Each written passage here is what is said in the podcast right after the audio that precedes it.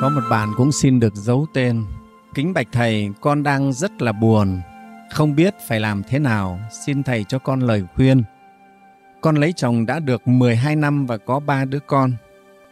Chồng con làm nghề lái xe, thường xuyên xa nhà. Lúc mới cưới hai vợ chồng sống rất hòa thuận, hạnh phúc. Nhưng dần dần tình cảm vợ chồng phai nhạt.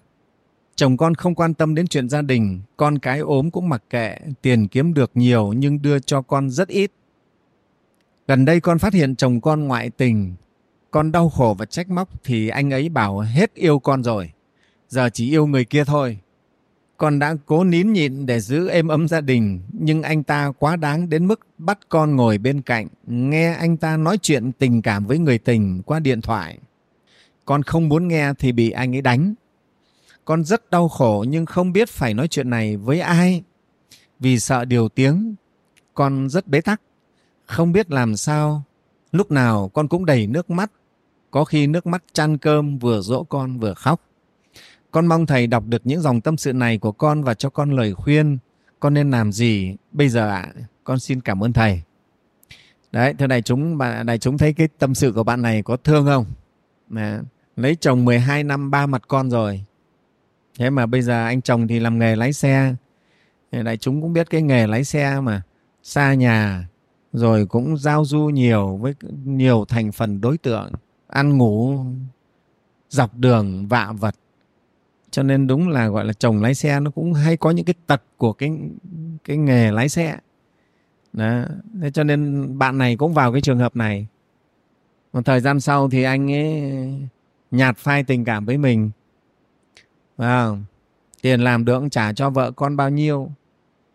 Thế rồi anh nói toạc ra hết yêu em rồi. Bây giờ hết yêu em rồi. Yêu cô kia thôi.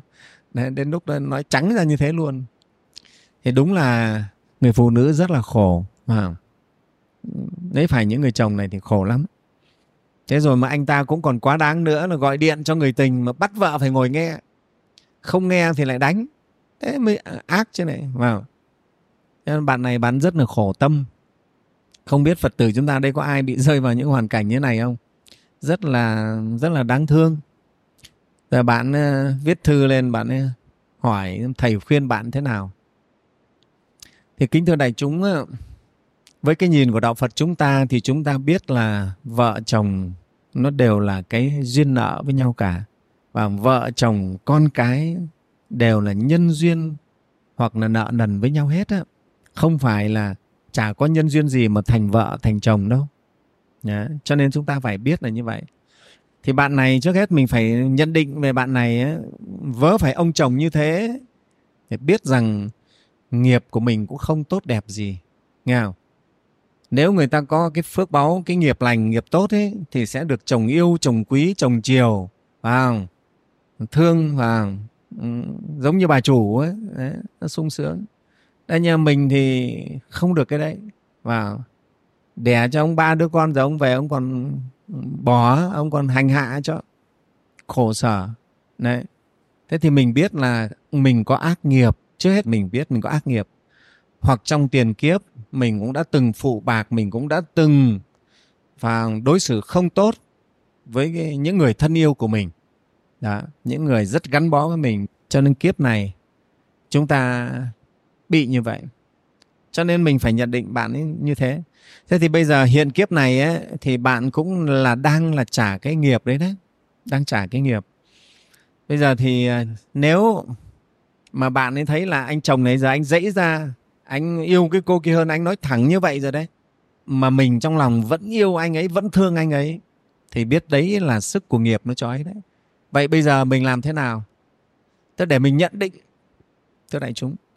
À, nếu mà có những người đấy bị chồng đánh cho te tua ra nhưng mà vẫn thương, bảo bỏ, không bỏ được, không muốn bỏ. Thầy cũng đã thấy có những cặp như thế rồi. Đánh suốt đấy. Thế nhưng mà không bỏ được. Thì đấy là nợ nghiệp. Ừ. còn vẫn thấy thương anh ấy nó vẫn ái anh ấy lắm. Đó. thế thì bây giờ mình nhận định được nó là cái nghiệp ràng buộc, thì mình sao?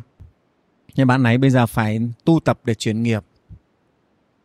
Thì có mấy cái, thứ nhất ấy là một ấy là trong khi cái nghiệp nó đang hành thế này, có thể là chỉ là cái trả nghiệp nhưng mà anh lại quá tay lên anh vũ phu, anh đánh.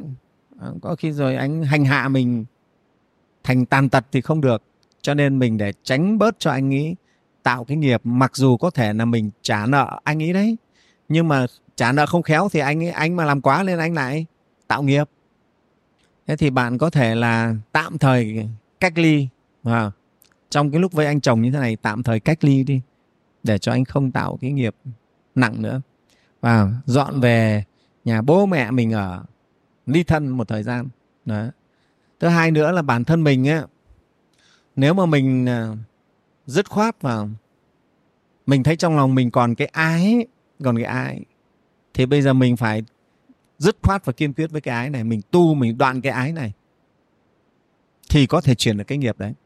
Trong lòng mình đoạn luôn. Đấy, nhá. Đấy. Khi mình quyết định mình đoạn cái ái với cái anh chàng này thì có thể mình dứt được và truyền được cái nghiệp này. Đấy. thì lúc ấy có khi anh lại thay đổi. Anh lại thay đổi. Đó. Và nếu mà mình nhận định rõ nữa vào thì cũng có thể là mình chia tay thưa đại chúng. Khi mình đoạn được ái mình dứt khoát không còn cái gì nữa. Mà đoạn ái với anh ấy rồi mà anh cũng không chuyển hóa gì cả thì ta chia tay. Lúc ấy là mình không còn còn vướng cái nghiệp. Đại chúng nhé đoạn ái lúc này cũng rất khó là trong lòng mình nó vẫn dây dứt vẫn vương vẫn đại chúng nhớ thế cho nên lúc này là lúc mình phải tu đấy, đấy. mình còn cái ái là mình biết là mình đang bị nghiệp nó trói. Vậy bây giờ mình phải đoạn nó là mình đang chuyển nghiệp đấy đại chúng. Nhé thì lúc ấy là mình phải phải tự ở trong tâm mình để mình chiến đấu với cái nghiệp này. Và và khi mà mình tu tập, chiến đấu với cái nghiệp này, mình thắng được nó, thì một ấy là anh bạn kia anh sẽ quay trở lại với mình. Còn nếu anh không quay trở lại, đấy là việc nghiệp của anh ấy, thì thôi mình chia tay. Chứ cũng không thể tiếp tục với một cái người chồng như vậy wow. nó sẽ làm khổ mình và khổ con của mình. Người chồng ấy thì sẽ không làm gương cho con cái được không tốt được. Thì chúng ta xây dựng gia đình để mà mà có hạnh phúc mà và để nuôi dạy con cái được tốt. Mà một người chồng không biết tu dưỡng đó, thì thì chúng ta phải thôi thôi. Cắt đi còn hơn. Đấy.